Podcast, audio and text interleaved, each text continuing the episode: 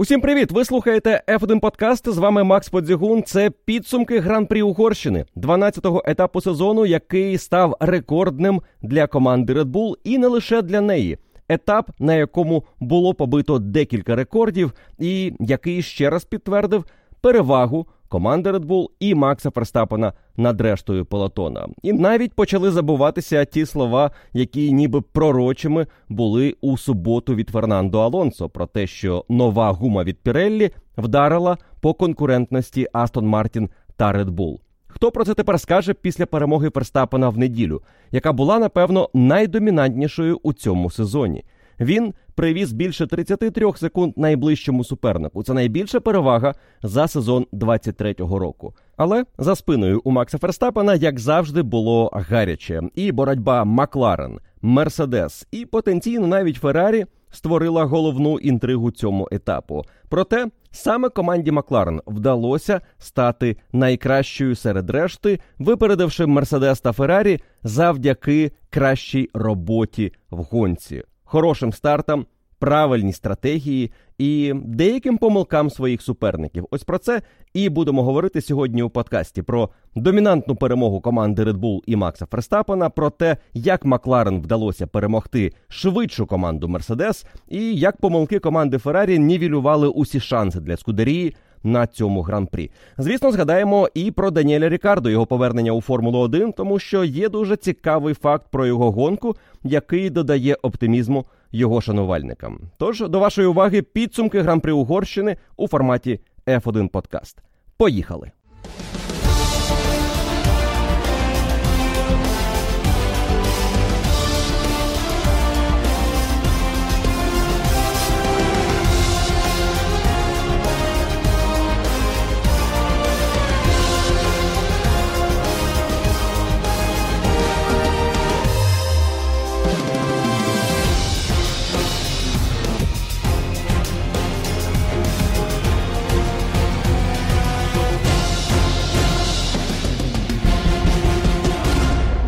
Непоганий гоночний болід, правда? Такими словами, інженер Макса Ферстапена GP привітав нідерландця із перемогою на гран-прі Угорщини. Слова не випадково були підібрані Джан П'єро Ламб'язі, адже ще після кваліфікації головний інженер команди Red Bull Пол Моноган, який зрештою і вийшов на подіум отримувати кубок за командну перемогу, сказав, що слова Ферстапена, який критикував болід Red Bull, який був в найгіршій формі з найгіршим балансом, взагалі він казнаде знаходився в кожному із сегментів кваліфікації. Так Ферстапен сказав про болід після суботньої сесії. Пол Моноган сказав, що коментарі Макса були для нього досить цікавими. Мовляв, Макс, звісно, має певні очікування, але ми змушені були піти на певні компроміси для того, щоб в неділю болід був у кращій формі. Так, ми пожертвували швидкістю в кваліфікації і балансом на одному колі, але ми знаємо, що тепер ми маємо хороший гоночний болід. І дійсно, в неділю болід Макса Ферстапена був майже бездоганним. Він мчав як на крилах і не мав проблем з жодним із комплектів гуми. Так можна було почути по радіо, що Ферстапену не сподобався жорсткий хард, але хард і мав би бути жорсткішим за мідіум. Він обрав мідіум на фінальний відрізок. Але після гонки Ферстапен скаже, що можна було поставити будь-яку гуму на цей болід, і навіть софт, і все одно він би виглядав дуже переконливо. Ферстапен не сказав такого про болід у суботу, тому що в кваліфікації дійсно була проблема. Швидкості стабільної не було, і з кожним іншим комплектом гуми перевага Red Bull над найближчим суперником командою Мерседес зменшувалася. Якщо в першому сегменті на харді це було близько 2 десятих секунди, потім одна десята, і в кінці у Льюіса Хеймлтона навіть з'явилася перевага, яку насправді він ледь не розгубив до кінця кола. І за нормального перебігу подій, за хорошого кола з ідеальним виходом з останнього повороту, Хеймлтон брав би поул.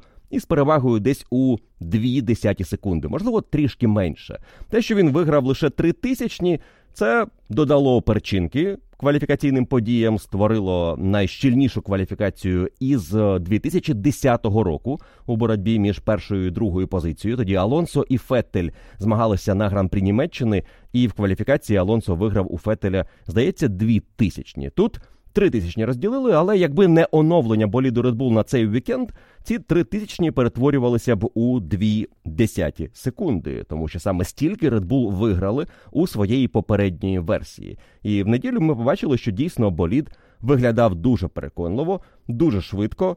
Макс Ферстапен вирвався в лідери. Він зробив свою справу, як сказав сам Ферстапен у першому повороті. Він не просто виграв старт у Льюіса Хеймлтона, він зробив усе, щоб Льюіс Хеймлтон мав проблеми.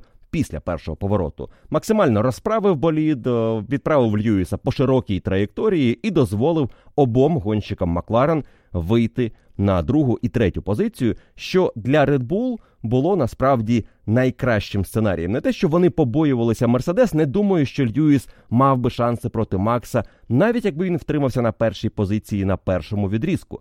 Але Макларен трішки полегшило це завдання Максу Ферстапену, і вже зовсім скоро, після старту гонки, було зрозуміло, що Ферстапена турбувати ніхто не буде, і він буде переможцем. Як це було у попередніх шести гран-прі, як це було у восьми гран-прі із десяти у цьому сезоні. Проте дійсно цікаво подивитися на перетворення команди Red Bull від суботи до неділі і аналогічні зміни, які трапилися із темпом команди Mercedes. Адже складається враження, що команди діяли прямо протилежно. Мерседес ніби зробили ставку на кваліфікацію. Вони зробили болід, який був прекрасно збалансованим. І Льюіс був у захваті від свого фінального кола. Він сказав, що це був один із найкращих болідів, який він пілотував за останні півтора роки. Макс Верстапен навпаки говорив, що це був найгірший болід, який він тримав у руках за останні півтора роки. Але в неділю все змінилося докорінно. І причина у тому, що команда Мерседес досить агресивно налаштувала свої боліди, систему охолодження двигуна на гонку. Вони знали, що буде спекотніше, що неділя буде найтеплішим днем гоночного вікенду, але водночас вони напевно сподівалися, що Льюіс Хеймлтон більше часу буде проводити на чистому треку, коли перед ним або нікого не буде, або буде десь Ферстапен попереду, і він не буде заважати Льюісу їхати у чистому повітрі, мати ефективне охолодження силової установки і їхати у тому темпі, який команда собі спрогнозувала на дистанцію гран-прі. Red Bull, навпаки, досить консервативно налаштували болід, відкрили максимально систему охолодження і це, звісно, було компромісом із оптимальними налаштуваннями аеродинаміки. Чим більше ви бачите отворів на гоночному боліді, тим очевиднішими є проблеми із системою охолодження. Болід максимально ефективно працює тоді, коли ці жабри на корпусі боліду закриті. Це слоти, які команди мають на корпусі для того, щоб їх відкривати в залежності від погодних умов, від того, як проходить гонка. І зрозуміло, що коли ви максимально відкриваєте їх, повітря не настільки ефективно облизує корпус гоночного боліду, і це створює. Менш ефективну аеродинаміку, гірший баланс гоночного боліду, і ви йдете таким чином на компроміс. І Red Bull розуміли, що в неділю буде спекотно, і що їм не хочеться мати болід, який доведеться десь притримувати, щоб економити швидкість, щоб він не перегрівався. А Мерседес спробували зробити цю ставку заради потенційної вигоди, отримати шанс, можливо, навіть на боротьбу за перемогу. Хто зна, як мінімум, на друге місце можна було претендувати, але старт суттєво вплинув на ці перспективи Мерседес та Хемілтона. Застрягши одразу за двома болідами команди Макларен, Льюіс був змушений думати не лише про гуму, про швидкість, про боротьбу із суперниками, але і про те чи перегрівається двигун. І в певний момент гонки на початку, на першому відрізку, ми чули цю фразу від Льюіса, який запитав у інженера, чи зменшили вони потужність двигуна, тому що він відчував, що болід не їде так швидко, як міг би. І відповідь інженера була цікавою. Він не сказав, що вони зменшили потужність двигуна, але сказав, що ми змушені думати про температуру. Тобто, фактично він підтвердив, що команда так або інакше вплинула на те, як працює двигун, тому що їй необхідно контролювати його температуру. І далі у Льюіса протягом гонки були деякі радіообміни, які підтверджують, що його просили охолоджувати двигун. Ось ці фрази про lift and coast, те, що потрібно відпускати акселератор ще до закінчення прямої до початку зони гальмування, це означає не лише в випадках, коли гума стає проблемним фактором, що потрібно економити гуму, або коли потрібно економити пальне. Ти теж починаєш робити lift and coast, відпускати ще до того, як ти починаєш вигальмовуватися. Бо зазвичай гонщик як працює максимально витискає акселератор до кінця прямої, і вже в останній момент, коли потрібно вигальмовуватися, змінює зусилля на акселераторі на зусилля на гальмівній педалі і починає уповільнюватися. Lift and Coast зменшує темп, але водночас набагато безпечніше дозволяє працювати із двигуном, із гумою. І у контексті Льюіса Хеймлтона це була спроба намагатися контролювати температуру двигуна. Те, що вони зробили ставку на агресивніше налаштування системи охолодження, допомогло їм в суботу. І болід по-справжньому був дуже швидким. Але як це часто буває на трасі Хунгароринг, ти дійсно маєш зробити якийсь акцент на одне або на інше. Це завжди компроміс. Ти або робиш болід, який класно збалансований в кваліфікації на одному колі, добре прогріває гуму і має хороше щеплення. Але такий болід в гонці починає з'їдати задню гуму. Вона швидше починає здавати. І для того, щоб мати болід, який навпаки економить задню гуму, потрібно його налаштувати на недостатню повертаємість. А це вже не зовсім хороший баланс для швидкого кола у суботу. На це і скаржився Макс Ферстапен після кваліфікації, тому що йому дуже не подобається, коли болід має ось цю недостатню повертаємість, коли ти не можеш кермом вказати боліду на апекс повороту, ти маєш чекати, коли він почне тебе слухатися, і це впливає на швидкість на одному колі. Але така характеристика боліду в неділю як манна небесна. І звісно, у Макса Ферстапена були абсолютно усі козирі на руках, коли прогноз погоди підтвердився. Температура зросла. Траса була під 50 градусів за Цельсієм, і Макс, вийшовши вперед вже на першому колі, далі не мав суперників взагалі. Навіть складається враження, що Ферстапен виграв таким чином для того, щоб про щось заявити. Можливо, це була відповідь на слова Фернандо Алонсо, який в суботу сказав, що вочевидь зміни конструкції гуми Піреллі, починаючи із Сильверстоуна, вплинули на швидкість його команди Астон Мартін, а також і команди Red Bull. Тому що подивіться, Макларен підтягнулися. Тепер вони програють поули команді Мерседес. Однозначно, Red Bull не дружать із цією гумою. В неділю Ферстапен показав, як Red Bull не дружить із цією гумою. По-перше, він сказав, що на будь-якому комплекті їхав би швидко. По-друге, він виграв гонку із перевагою у 33 секунди над найближчим суперником. І це найбільша перевага в сезоні, тобто це найдомінантніша перемога команди Red Bull у цьому чемпіонаті. Його найкраще коло було на секунду швидше за наступне найкраще коло гонки. До того, як він показав це найкраще коло на 25, він запитав у команди, який найкращий результат поки що у гран-прі. GP сказав це 22,1, і Ферстапен проїхав на наступному школі 1,25. Тобто на півтори секунди швидше за попереднє найкраще коло.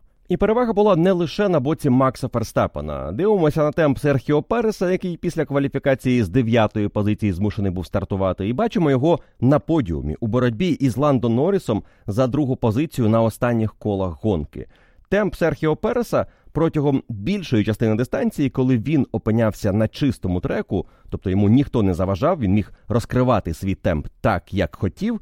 І цей темп був ідентичний темпу Макса Ферстапена на цих відрізках. Серхіо Перес на 26-27 колах програвав Ферстапену близько 26 секунд. В цей момент в нього починається відрізок без завад з боку суперників. І він до 40-го кола проїжджає відрізок, який триває 13 кіл. І за цей час програє Ферстапену сумарно за 13 кіл лише одну секунду. Далі, до речі, у нього був відрізок навіть швидший за Ферстапена після підстопу, фінального підстопу в гонці, але там йому потрібно було відігравати час у Оскара Пястрі, у Льюіса Хеммельтона. Тому він за відрізок із 44-го кола до 51-го виграє у Макса Ферстапена цілих 10 секунд. Але Ферстапен у цей момент точно нікуди не поспішав. І далі був ще один невеличкий відрізок, коли Серхіо Перес наздоганяв Ландо Норріса із 52-го кола до 59-го він проїхав абсолютно у темпі Макса Ферстапена. Вони залишалися на відстані 20 секунд протягом цього відрізка. Далі уже почалася гонитва за Ландо Норрісом, і темп почав знижуватися, тому що Серхіо трішки перестарався із атакою на початковому відрізку після другого підстопу, і гума на фінальних десяти колах вже не мала такого темпу, як це міг демонструвати той же Ферстапен, що продовжував лідирувати і їхати у своєму ритмі. Red Bull похвалили Серхіо Переса після гонки. Мовляв, саме такими і мають бути перегони. Чеко він вміє змагатися в неділю, він вміє обганяти, прориватися вперед. Треба, звісно, підтягнути стабільність у кваліфікації. А Чеко знову, як ми вже чули це декілька разів протягом цього сезону, після невдалих кваліфікацій і повернення на подіум в неділю, сказав, що тепер я точно буду в кожному гран-прі на подіумі. Такий мій план. Ну що ж, зовсім скоро дізнаємося, яким буде його план і яке буде виконання на гран-прі Бельгії. Але на гран-прі Бельгії команда Red Bull уже буде у статусі нового рекордсмена. Команда, яка виграла 12 гонок поспіль, і такого ніколи не було в історії Формули 1. Були 11 перемог поспіль від команди Макларен у 1988 році. І, до речі, молодець Крістіан Хорнер, що згадав, що той рекорд команди Макларен був реалізований не лише командою, але і мотористами. Хонда була мотором команди Макларен у 88-му році, і мотори Honda стоять на болідах Red Bull цього сезону. Тож у Хонди двічі рекорд за кількістю перемог поспіль. Тоді, звісно, команда Макларен мала суперпару гонщиків. Сенна і Прост вони домінували у небаченому до того стилі протягом сезону 88-го року. Нині команда Red Bull також домінує. Але якщо порівнювати ці два періоди, вони виглядають зовсім по-різному. Звісно, формула змінилася, і змінилося те, як ми бачимо перегони, як вони відбуваються протягом сезону. І рівень надійності цього року він набагато вищий, ніж у 88-му році, що теж говорить про те, що раніше досягти такого показника було набагато складніше. Технології були не настільки досконалими, як у сучасній Формулі 1. І те, що зробила тоді команда Макларен, це феноменально. Але нині, звісно, команда Red Bull демонструє просто надзвичайний рівень надійності і стабільності вже не лише у цьому році, а за останні півтора роки.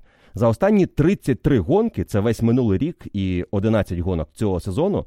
Команда Red Bull не виграла 5 гран-прі. Тобто вони виграли 28 гонок, із яких 24 на рахунку Макса Ферстапена. Якби минулого року команда Red Bull не перемудрила із налаштуваннями під час гран-прі Бразилії і Ферстапен виграв би ту гонку, то ми б мали серію, починаючи із Франції минулого року, 12-й етап сезону. А отже, це цілих 11 гонок протягом другої половини минулого чемпіонату, і ще 11 гонок цієї нової першості, 22 перемоги поспіль, якби не ось та Бразилія. Це для перспективи, що демонструє команда Red Bull за останні півтора роки, і не видно, щоб це якось змінилося найближчим часом. Але якщо порівнювати виступи команди Red Bull у цьому сезоні і рекордний стрік у 12 перемог поспіль, із тим, що показала команда Макларен у 88-му, і придивитися глибше до того, як ці гонки було виграно, як вигравалися кваліфікації, і потім якою була перевага під час гран-прі, то нинішні успіхи команди Red Bull можна назвати домінантними виключно з точки зору статистики, тобто кількості перемог поспіль і того, як багато гонок команда Red Bull виграє, лідируючи практично кожне коло. Цього року у Red Bull є шанс стати рекордсменом за кількістю кіл лідерства у сезоні. Відсоток кількості кіл за дистанцію чемпіонату. Команда Red Bull в цьому році лідирує 650 кіл із 680. Тобто вони дали полідирувати іншим лише 30 кіл у цьому чемпіонаті. Команда Макларен у сезоні 88-го року лідирувала 1003 кола із 1000 31 за весь чемпіонат. Тобто вони дали полідирувати іншим лише 28 кіл, 27 із яких лідирував болід Феррарі, і одне коло лідирував болід Марч. У відсотковому співвідношенні Макларен у 88-му році лідирували 97,3% усіх кіл чемпіонату. Bull наразі мають відсоток 95,5%. І звісно, вони можуть його покращити. Попереду ще чимало гонок, але насправді зробити це буде не так вже і просто досягти показника у 97,3%. Це для тих, хто любить статистику і намагається знайти причину, чому рекорд Макларен буде жити вічно. Не за кількістю перемог поспіль, можливо, не за кількістю виграних гонок чемпіонату, а за кількістю відсотків кіл лідерства за весь той сезон. Однак, якщо дивитися далі у сезон 88-го року, потрібно звернути увагу на те, який болід був в руках Сенни і Проста, і наскільки їм місцями було просто вигравати кваліфікації і гонки. Статистика того чемпіонату у сучасному розумінні Формули 1 виглядає дико. Тому що ми бачимо нинішні кваліфікації, ми бачимо, як півтори секунди розділяють весь пелотон, як у другому сегменті у нас може бути вся п'ятнадцятка у декількох десятих секунди в боротьбі за топ-десятку. На кваліфікації Гран-прі Сан Марино другого етапу сезону 88-го року пілоти Макларен взяли дубль, а третій гонщик відстав від них в кваліфікації на 3,3 секунди. На одному колі перевага була у 3 секунди. В гонці пілоти Макларен в Сан Марино здобули дубль, а третій фінішував у колі позаду. Скільки гонок цього сезону ми мали подібний сценарій з боку Red Bull і Ферстапена? Поки що жодного. І не те, що вони не старалися. Ферстапен в Угорщині, в принципі, хотів виграти із максимальною перевагою. Він виграв із перевагою у 33 секунди. Але Макларен у 88-му році за бажання вигравали із перевагою в одне коло. Тому що це був не лише один винятковий етап гонка в Сан Марино. Потім, наприклад, кваліфікація в Монако. Найближчий суперник не Макларен 2,7 секунди. В Мексиці вони виграли у Феррарі на фініші 57 секунд. На гран-прі Канади 51 секунда, найближчий суперник. На гран-прі США Сенна просто привіз 38 секунд, а третє місце вже було в колі відставання. Франція те саме, майже ціле коло. Третє місце програло команді Макларен. Далі до кінця сезону суперники підтягнулися, і Макларен вже не вигравали так багато в кваліфікації, не перемагали регулярно із колом над найближчими суперниками в гонці, але їм це вже було і не потрібно. У них була своя боротьба, сен не проти проста, і вони на цьому зосередили увагу. Однак це ще раз підтверджує, що різні епохи вимагають різного підходу, і статистика не може розказати усієї історії, хто наскільки домінував. Той період був по-справжньому домінантним. Та Макларен, команда 88-го року, на фоні усіх попередніх сезонів того, що люди знали про Формулу 1, була як якісь прибульці. Вона домінувала із небаченим до того стилем. Те, як вигравали гонки Сенна і Прост, було недосяжним рівнем для інших. Е, пізніше вже команда Вільямс у 92-му році мала фантастичний болід, і теж було чимало перемог поспіль у Найджела Менсела зі старту чемпіонату. Варто згадати 5 перемог поспіль в перших п'яти гран-прі, і далі друге місце в Монако. А потім ще декілька перемог і ранній титул вже на гран-прі Угорщини у серпні місяці. Але якщо дивитися на перевагу протягом сезону, скільки в кваліфікаціях вигравав той же Найджел Менсел у своїх найближчих суперників, не напарника Рікардо Патреза, а найближчого суперника із іншої команди, то там теж перевага була пристойною. Близько секунди, півтори секунди, десь дві секунди з кола.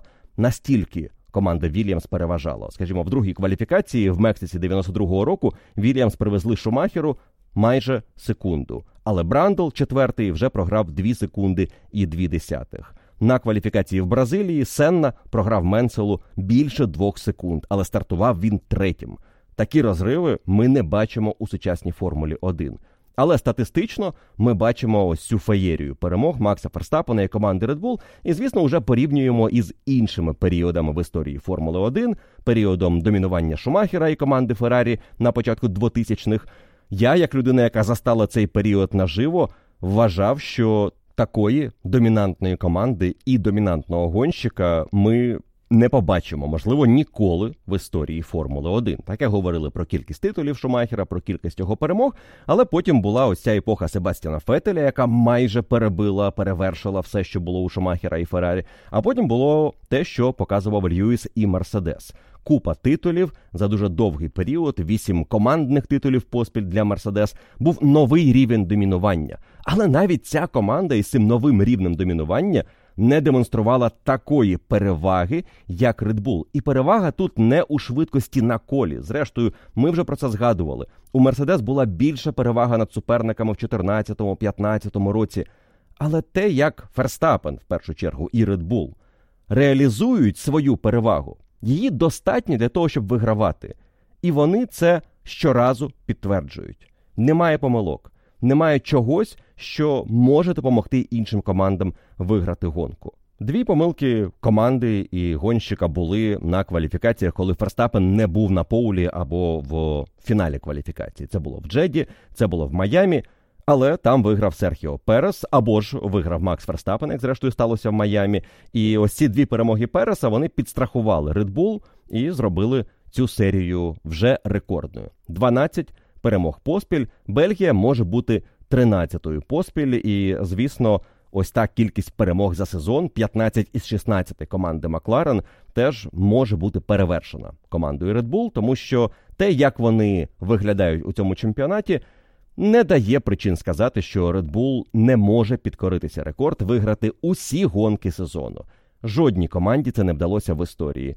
Цього року, можливо, Red Bull і таким чином перепише історію чемпіонату. Історію цього сезону вони переписали новим рекордним підстопом на гран-прі Угорщини. Завдяки Серхіо Пересу і механікам команди Red Bull Ми маємо тепер показник в 1,98 секунди. Новий рекорд цього року. Макларен, до речі, в Угорщині знову показали блискучий підстоп разом із Оскаром Піастрі 2,1 секунди але це було на три соті повільніше за роботу механіків команди Red Bull. Пол Льюіса Хемілтона в суботу став дев'ятим для нього на Хунгароринці. Це теж рекорд. То рекордний гоночний вікенд стосується не лише команди Red Bull, але в неділю Льюіс цей Поул у перемогу номер 9 на цій трасі реалізувати не зміг зміг реалізувати друге стартове місце у перемогу Макс Ферстапен. Це вже сім перемог поспіль, і він лише четвертий гонщик в історії, якому це вдалося. Або ж третій, якщо дивитися на рекорд Альберто Аскарі, не як сім перемог поспіль, а як дев'ять, і не рахувати ту гонку в Інді, на яку він не поїхав. І я думаю, що це було правильно. Тому ми маємо історично двох пілотів, які мають дев'ять перемог поспіль. Фетель та Аскарі, і маємо трьох, які виграли сім гонок поспіль: Шумахер, Росберг та тепер Макс Ферстапен.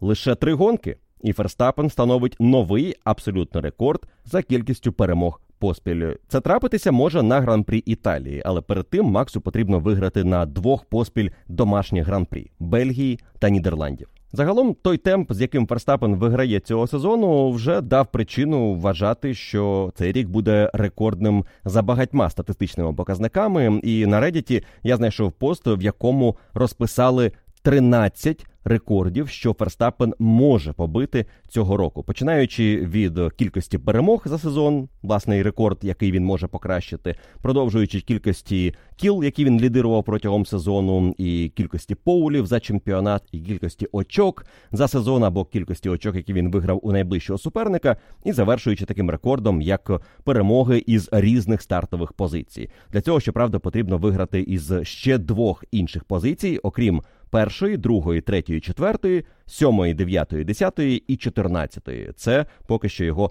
персональні досягнення за кар'єру. Але рекорд наразі належить Фернандо Алонсо. У нього 9 перемог із різних стартових позицій: перша, друга, третя, четверта, п'ята, шоста, восьма, одинадцята і п'ятнадцята. Сінгапур 2008-го. Але Ферстапен Ферстапеном нас була гонка позаду, і вона була дуже цікавою у протистоянні Макларен та Мерседес Хемілтона проти Норріса та Піастрі. І завдяки чудовому старту команда Макларен отримала перевагу, яка, як з'ясувалося, була критично важливою для них у боротьбі за друге місце на фініші. Льюіс Хеймлтон і команда Мерседес насправді не програвали у темпі команді Макларен і навіть мали кращу роботу із гумою на дистанції гоночних відрізків. Але дещо команда Мерседес зробила неправильно, і дещо Льюіс Хемілтон зробив неправильно. На старті гонки його помилка призвела до втрачених позицій. Це він невдало стартував, не відпустивши як слід зчеплення, і за це він вибачався перед командою вже по завершенні першого кола. Він знав, що провина на ньому, і розумів, що він втратив чудовий шанс їхати гонку у своєму ритмі і не оглядатися на те, що демонструють інші. А так йому доводилося їхати за двома болідами команди Макларен, і це створило проблему із системою охолодження боліду Мерседес і відповідно позначилося на його темпі. Проте найбільше, що вплинуло на гонку Льюіса Хеймлтона і позбавило його шансів на боротьбу із Норрісом та Серхіо Пересом, це його гоночний відрізок після першого піт-стопу. А власне те, як він розпочинав цей відрізок. На 16-му колі Льюіс Хеймлтон поїхав на перший піт-стоп перевзутися із мідіуму в хард. У нього був свіжий комплект харду на цей відрізок, так само як і у Ландо Норріса, як і у Оскара Піастрі. Але Хемілтон був першим у цій черзі на піт-стоп, і він запустив хвилю піт-стопів. Після нього поїхав на зупинку Ландо Норріс, після Ландо Норріса Оскар Піастрі. І це насправді призвело до того, що Оскар Піастрі втратив позицію відносно напарника. Але у Льюіса Хеймлтона була своя проблема, і вона полягала у тому, що він дуже обережно розпочав свій другий відрізок. Розпочав він його обережно, тому що команда вважала, так буде краще для роботи з гумою на дистанції цього відрізка. Якщо ти одразу навантажиш хард, ти можеш отримати значно гірший темп у другій половині відрізка, і це нівелює усю перевагу, яку ти здобудеш, одразу атакуючи після піт-стопу. Тому Льюіс Хеймлтон, заїжджаючи в бокси, насправді проїхав плюс-мінус в одному темпі із Ландо Норрісом. Ландо заїхав із швидкістю 1.27,1, Льюіс Хеймлтон 1.27,7. На пітстопі Макларен спрацювали трішки швидше за Мерседес. Норріс провів пітстоп за 21 секунду і 5 десятих, Хеймлтон 21 секунда і 9 десятих. Це весь період від заїзду в бокси до роботи із е, болідом і виїзду на трасу знову. Але те, як Ландо Норріс повертався на трасу, це великий контраст із темпом Льюіса Хемілтона. Хемілтон своє коло виїзду після боксів проїхав за хвилину 44,6. Ландо Норріс хвилина 45. Наступне коло Льюіса 1.25,7, потім ще одне коло хвилина 25 і вже наступне 24,2. У Ландо Норріса наступні два кола після виїзду із боксів чисті кола одна 23,5 і 23,9. Він був набагато швидше за Льюіса Хеймлтона. Спершу на 4 секунди, потім на 2 секунди, потім ще на півтори секунди. Льюіс Хеймлтон програвав величезну кількість часу Ландо Норрісу на перших колах після підстопу, і він їхав у тому темпі, який команда вважала правильним. Вони намагалися обережно розпочинати цей відрізок. Але коли Льюіс Хеймлтон запитав у команди, а яким це чином ми програємо тепер 9 секунд Ландо Норрісу, то відповідь була простою: Ландо Норріс більше атакував. На колі виїзду із боксів, і він атакував настільки добре, що випередив ще й Оскара Піастрі, створивши андеркат напарнику, і дійсно Після того, як пройшла ця хвиля пітстопів, на 25-му колі Норріс був в 5 секундах від Ферстапена, Піастрі був в 3 секундах за ним, а Льюіс Хеймлтон програвав Ландо Норрісу 14 секунд. І це при тому, що перед підстопом він був за Ландо Норрісом. Він програвав йому близько 3 секунд, коли поїхав в бокси. Оговтавшись після такого старту гоночного відрізка, Льюіс почав скорочувати відставання від Ландо Норріса та Оскара Піастрі. Піастрі він зміг пройти після того, як той поїхав на підстоп на 42-му колі. У цей момент Льюіс уже наздогнав гонщика Макларен, і Макларен були змушені відповідати на це своїм підстопом, тому що інакше був ризик, що Льюіс зробить підстоп раніше і випередить Оскара Піастрі. Льюіс залишився на трасі до 49-го кола на 7 більше за Піастрі і на 5 більше за Ландо Норріса. Перед е, підстопом Ландо Норріса він. Ландо вигравав у Льюіса Хемілтона 12 секунд. Відповідно, Льюіс не був для нього загрозою. Але У Льюіса з'явилася нова загроза у цьому гран-прі. Серхіо Перес, який зупинився на тому ж колі, що і Оскар Піастрі. 42 коло, і Перес перевзувається в мідіум. І ось цей перехід на мідіум і одразу дуже швидкий темп Серхіо Переса дозволив йому виграти свою гонку у Льюіса Хемілтона. Льюіс, до речі, зробив висновки із свого помилкового темпу на другому відрізку, і на третьому розпочав бадьоро. Він заїхав на підстоп із темпом 1.27.0, виїхав хвилина 41.7 і далі почав їхати у гоночному темпі, який для нього був нормальним і досить активним. 1.22.6, 22.4, 22.0, 21.6 Він уже не повторював помилок попереднього відрізка. Однак. Серхіо Перес за той час, що він залишався на трасі до підстопу Льюіса Хемілтона, вже на свіжому комплекті мідіуму був набагато швидшим. По-перше, коло виїзду навіть було на півтори секунди швидшим за Льюіса Хемілтона, і його кола. Після підстопу були 22.9, 22.6, 22.7, 22.8, в принципі, те саме, що і у Хемілтона. Але в той момент Хемілтон ще був на старому харді, і він їхав 24.5, 24.5, 24.2, 24 5 на останньому колі перед заїздом в бокси. І за ці 7 кіл Серхіо Перес виграв у Льюіса Хеймлтона 14 секунд. Гру було зроблено. І проблемою Льюіса було те, що він опинився без позиції. Темп був, але на трасі в Угорщині тобі потрібно мати позицію над суперниками, щоб цей темп реалізувати. І так він розібрався із Оскаром Піастрі відносно легко. Але те, яку швидкість він показував наприкінці, не дозволило йому нічого, окрім як наблизитися до Серхіо Переса та Ландо Норріса. Льюіс завершив гонку менше ніж в двох секундах від Серхіо Переса. Він у підсумку поступився Ландо Норрісу лише шістьма секундами, навіть менше.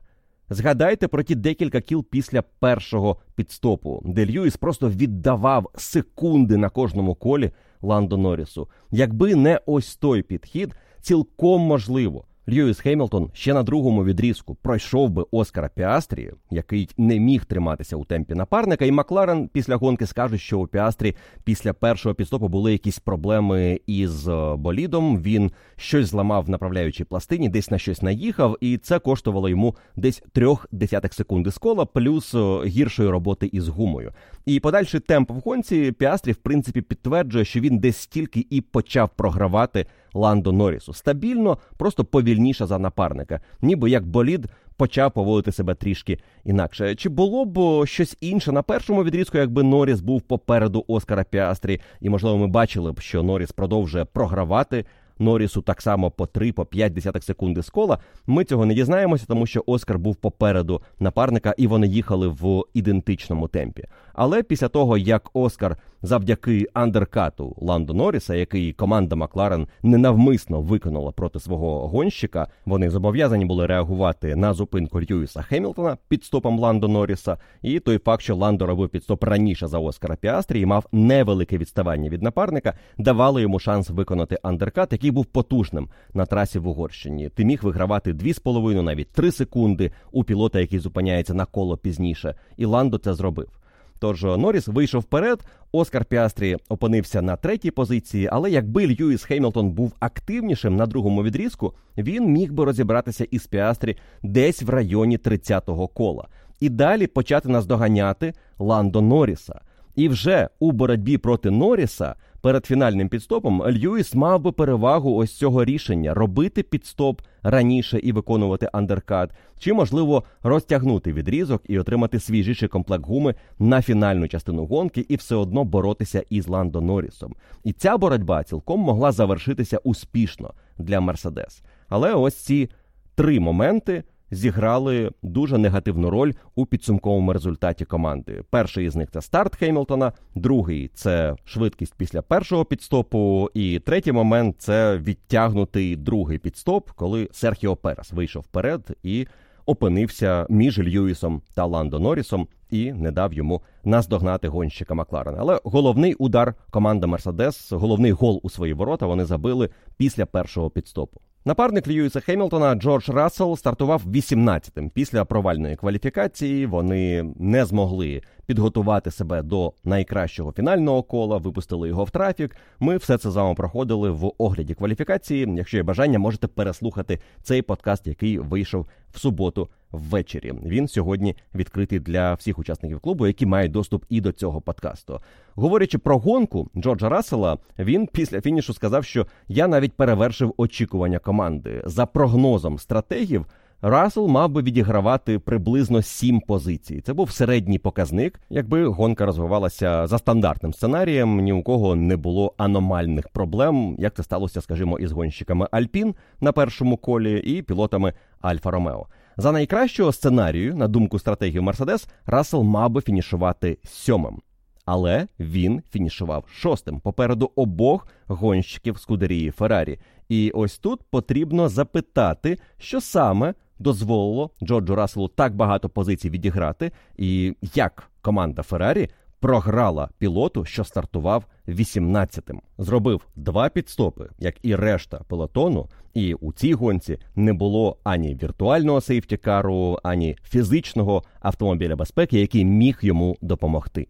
По-перше, у Рассела був хороший старт. Він відіграв чотири позиції вже на першому колі, але подякуємо за це жахливому старту Чоу Гван'ю, його атаці Даніеля Рікардо у хвіст на першому повороті, і те, що потім Рікардо підбиває Окона, який підбиває Гаслі, і у нас вже мінус чотири суперники Джорджа Рассела, які були попереду після кваліфікації. Отже, він стає 14-тим, Далі 13-та позиція після обгону Кевіна Магнусона, і на ній він тримається до восьмого кола. Але це важливий момент у гонці, тому що деякі команди робили свій підстоп значно раніше, і це стосується в першу чергу команд середняків слеш аутсайдерів, які вирішили, що потрібно діяти на випередження, робити підстоп раніше і таким чином відігравати позицію у тих, кого вони не можуть випередити на трасі. Тому у нас підстопи пішли у Албана на восьмому колі, у Ботаса Строла на дев'ятому колі, у Цуноди на дев'ятому колі. І, До речі, і Строл, і Цунода стартували на софті.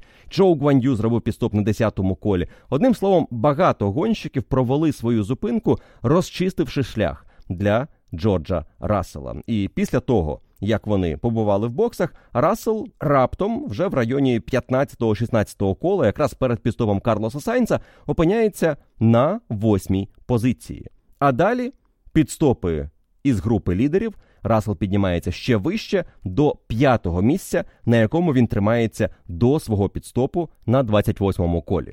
Варто відзначити, Рассел стартував на харді, і він використав, мабуть, найменш швидкий комплект гуми на першому відрізку, і при цьому відіграв чимало позицій. Тож надалі його чекала гонка із мідіумом, і так уже склалося у цьому гран-прі, і це можна було зрозуміти лише відчувши роботу мідіума на дистанції гонки, що мідіум був кращим комплектом гуми. Він тримав високий темп і зношувався. Приблизно так само, як і Хард. Насправді, Хард лише під 30-те коло починав їхати швидше за мідіум але попередні 30 кіл мідіум мав перевагу. А такі довгі відрізки в Угорщині робити не було потреби. Джордж Рассел перевзувся на 28-му колі і проїхав менше 20 кіл до свого наступного відрізка на мідіумі. І його фінальний відрізок був 24 кола. Одним словом, він використав по максимуму швидкість двох свіжих комплектів мідіуму. Отже, маємо хороший старт, провал Альфа Ромео і ранні підстопи групи аутсайдерів, які розчистили шлях Джорджу Расселу. Як же Расселу вдалося випередити пілотів Скудерії Феррарі, які розпочинали цю гонку значно вище? Звісно, Сайнс у нас був одинадцятим, але Леклер у першій шістці. Щоправда, Сайнс дуже швидко опинився вже за Леклером після першого повороту. Блискучий старт на софті від Карлоса Сайнса дозволив йому відіграти чимало позицій, і це той випадок, коли софт спрацював на усі 100%. Так, Сайнсу довелося зупинятися раніше на 15-му колі, але він відіграв так багато, що він одразу опинився у правильній боротьбі у боротьбі за місця. У топ п'ятірці, і, можливо, навіть за щось більше, тому що темп Феррарі натякав на те, що Скудерія може бути суперником і для Макларен, і для Мерседес. І для цього не треба далеко ходити. Можна подивитися, що демонстрував Шарль Леклер на першому відрізку до свого підстопа. він сидів за Льюісом Хемілтоном на відстані менше трьох секунд, перш ніж Хемілтон розпочав цю хвилю підстопів, на яку відреагували гонщики Макларен. Леклер зупинився пізніше за Льюіса, але ось тут у команди Феррарі і пішло усе шкереберть. Проблема із кріпленням колеса відкинула Шарля Леклера за спину напарнику Карлосу Сайнсу. І для Леклера це був вирок у цьому гран-прі.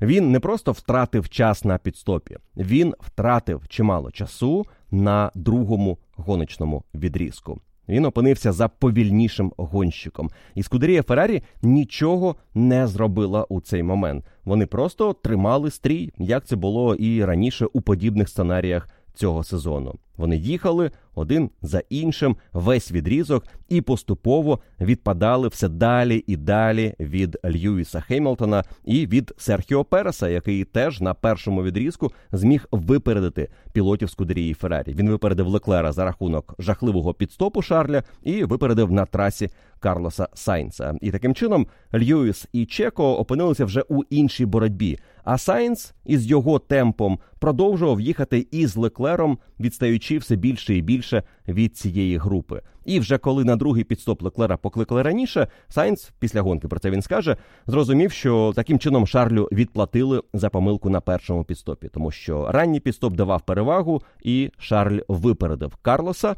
Вийшов вперед, але вже було запізно щось змінювати. Темп не був швидким у Шарля Леклера, і він лише протримався в хорошому темпі декілька кіл після підстопу. Насправді, якщо порівняти темп Леклера із темпом Серхіо Переса після підстопу, а це дуже легко зробити. Чеко зробив на 43-му колі підстоп, Леклер на 44-му. І ось між ними у цей момент було 17 секунд.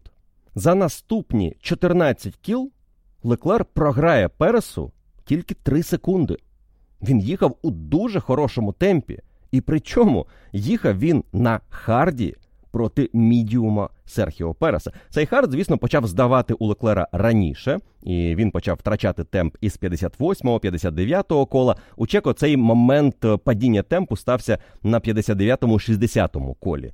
І до кінця гонки він трішки більше виграє у Леклера. Але ось цей відрізок після другого підстопу, коли у Леклера був момент, де він міг показати свою швидкість, демонструє, що у Феррарі на цьому етапі була можливість боротися і з Макларен, і з Мерседес, але вони її втратили за рахунок своїх помилок, і в тому числі стратегічних. По-перше, була помилка на підстопі. По-друге, помилка Леклера, його перевищення швидкості на 7 десятих км на годину. 7 десятих. І за це він отримав штраф 5 секунд, який і відкинув його за спину гонщику Мерседес Джорджу Расселу. Це сталося на фініші, коли Рассел уже наздогнав Шарлі Леклера. Він не проходив його. Він до того розібрався із Карлосом Сайнсом. Ну і потреби обганяти Леклера не було. Позицію вже Рассел вигравав. Команда Феррарі вважає, що за цю гонку з усіма помилками і прорахунками вони програли суперникам близько 20 секунд. Це сказав Фредерік Васьор після гонки, що Шарль не дорахувався за гран-прі 20 секунд. Значна частина із цих 20 секунд полягає у тому другому відрізку за Карлосом Сайнсом. Я не знаю, що має статися у цьому світі, щоб Скудерія Феррарі нарешті зрозуміла, що в гонці, коли один із гонщиків швидше, потрібно давати йому пріоритет і давати можливість цю швидкість реалізувати, не гратися у ну окей, ти позаду, але ми тримаємося разом, тому що ми ж напарники, нам не можна один одного ображати. Тому що потім виникає ситуація, коли все одно один отримує перевагу раннього підстопу, і вже інший гонщик ображається, що команда підіграла його напарнику. Потрібно діяти на випередження в таких ситуаціях. Потрібно розуміти, на що ви реально претендуєте, не гратися у цю уявну справедливість, яка абсолютно не має сенсу тоді, коли ви не змагаєтеся вдвох за перемогу. Тут потрібно було знаходити шанс дати швидшому гонщику поборотися потенційно навіть за подіум. Це, звісно, важко уявити за підсумками гонки, коли ми знаємо, що Норріс витримав пресинг з боку Серхіо Переса, а Перес був надзвичайно швидким на фінальному відрізку. Але якби все інакше склалося у Леклера на другому відрізку із його першим підстопом, із е, його перевищенням швидкості, і з тим, що він програв позицію Карлосу Сайнсу, я думаю, що у Феррарі дійсно був потенціал показати значно кращий результат. І від того, на якій позиції опинявся гонщик із цієї групи Макларен, Феррарі і Мерседес, насправді залежало, що буде у підсумку і як ми будемо оцінювати гран-прі для тієї або іншої команди. Ми дивимося на результати, кажемо: Вау, Макларен, друга сила! Фантастична гонка від Норріса. Мерседес швидкий в кваліфікації, але в гонці були не такими переконливими. Що ж, третя команда на цьому етапі. Феррарі Зовсім слабко. Четвертий результат пощастило, що Астон Мартін провели ще гірший гран-прі. Але якби деякі події сталися інакше і склалися інакше, ми могли б отримати друге місце у Льюіса Хемілтона і подіум у Шарлі Леклера. Адже подивившись на гоночний темп, на цифри, які не розповідають усієї історії гран-прі, але які говорять про потенціал. Ми маємо найшвидший боліт цієї гонки у Ферстапена, 1.23,4, середній темп на гонку, 23,9, тобто пів секунди з кола. Але була перевага у Макса над Пересом, проте Перес крізь трафік пробивався з дев'ятої позиції і мав чимало боротьби. Далі третій за швидкістю темп в гонці був у Хеймілтона 23,9, дуже схожий на Серхіо Переса. Потім у Норріса 23,9 і 24,3 у Шарля Леклера швидше за Рассела 24,3 і Піастрі 24,3 і Сайнца 24,4. Тобто, за певного ідеального сценарію Леклер, звісно, був би не на подіумі, але у боротьбі із Норрісом та Хемілтоном за третє місце. І цю боротьбу, якщо ви дуже кмітливо дієте на командному містку і не припускаєтеся помилок, можна виграти у суперників, які цих помилок припускаються тому що Макларен не мали другий за швидкістю болід. Вони добре реалізували свою перевагу, яку отримали на старті. Мерседес мали другий за швидкістю болід, але вони не змогли реалізувати цієї швидкості, побоявшись атакувати на харді. Феррарі взагалі побоялися мідіум на цьому етапі. Давайте згадаємо слова Карлоса Сайнца після другого сегменту, де усі зобов'язані були бути на мідіумі. Він сказав, ця гума мені зовсім не сподобалася. Я не зрозумів баланс боліду на ньому, на цьому комплекті жовтої гуми. І Карлос Сайнс відмовився від мідіуму в гонці. Він проїхав 15 кіл на софті і решту гонки на харді. Леклер розпочав на мідіумі, але решту гонки доїжджав на харді. І мідіум, як ми знаємо уже постфактум, як команди вже бачили після перших гоночних відрізків, був кращим комплектом. І ті, хто зробили ставку на мідіум і проїхали на ньому свої вирішальні відрізки, останні або два останніх, як у випадку із Норрісом, із Пересом, який мав два останніх на мідіумі, і з Хеймлтоном останній на мідіумі відрізок, Рассел два відрізки на мідіумі. Вони отримали перевагу над тими, хто зробив ставку на хард. Це Феррарі у повному складі. Це, до речі, і Алонсо зі Стролом. Вони теж проїхали по два відрізки на харді. У Феррарі в гонці було чимало проблем, не лише пов'язаних із тим, як гонщики проводили підстопи і на яких позиціях опинялися. У Леклера якісь були проблеми із радіо. Він сказав, що кожне третє-четверте слово інженер нормально не міг чути, і ця проблема вже існує декілька гран-прі. І тому він змушений спілкуватися інакше, і його радіо звучало як постійна претензія, не тому, що ці претензії були, хоч можливо вони й були, але саме тому, щоб інженер зрозумів, що саме має на увазі Леклер. Також у Леклера перед стартом щось відвалилося в системі подачі води, і він проїхав цю важку виснажливу гонку без. Води, що теж не додало йому швидкості і якоїсь моральної підтримки за 70 кіл дистанції цієї гонки. І лише команда Астон Мартін врятувала скудерію Феррарі від е, повного провалу на цьому етапі, адже найслабшою командою із лідерів і п'ятою командою за швидкістю стали саме зелені боліди. Алонсо це визнав після гонки в Угорщині. Сказав, що ми дійсно п'ята команда. Так заробили декілька очок. Це був наш максимум на сьогодні, але це не те на що ми хотіли розраховувати на етапі в Угорщині. І керівник команди Майк Крак сказав, що для них в неділю була перевірка реальності. Нині Астон Мартін далеко не друга команда чемпіонату, і насправді вони програють і Макларен, і Мерседес, і Феррарі. Їм потрібно зібратися і спробувати знайти причину цього відставання і щось перезапустити у команді на другу частину чемпіонату. Алонсо звучав дуже пригнічено, і таким його, мабуть, ще ми не чули у цьому сезоні. Він нічого не сказав інженеру, коли той після фінішу традиційно сказав, що це завершення гонки і хто де фінішував. І те саме напевно стосується і Ленса Строла, якого інженер знову підбадьорював. Ти молодець, відіграв позиції, максимізував свої шанси. Але дев'яте і десяте місце для Астон Мартін, звісно, це не те, на що команда в Угорщині розраховувала. Ось на цій трасі вони сподівалися, ну якщо бути не другою силою, то принаймні боротися десь у топ п'ятірці. А вони і близько не були у цій формі.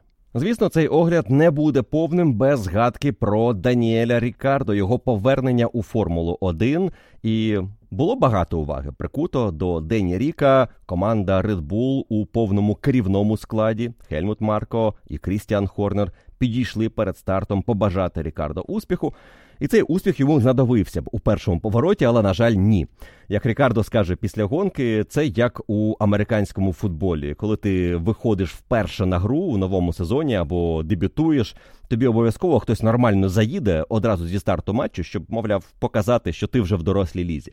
Можливо, і в футболі таке буває, а в хокеї точно можуть хороший зробити хід на початку матча для новачка, щоб той зрозумів, де він опинився. Рікардо подібний удар отримав від Чоу Гуан'ю. Вже на старті гонки були пошкодження на боліді, але не критичні. І Рікардо гонку продовжив. І для нього було дуже важливо цю гонку проїхати, зрозуміти болід, провести ось такі тести: 70 кіл дистанції гонки. Що він може після цього сказати про болід? Як він може направити команду? Як далі краще налаштувати цю техніку? Він 6 місяців не сидів за кермом. Він не мав практики із цим болідом, але він пройшов дуже добру кваліфікацію. Вийшов в другий сегмент, випередив напарника і після старту опинився у хвості полотона. Команда почала думати. Рікардо почав думати, що робити. І вони придумали дуже цікавий сценарій для цієї гонки.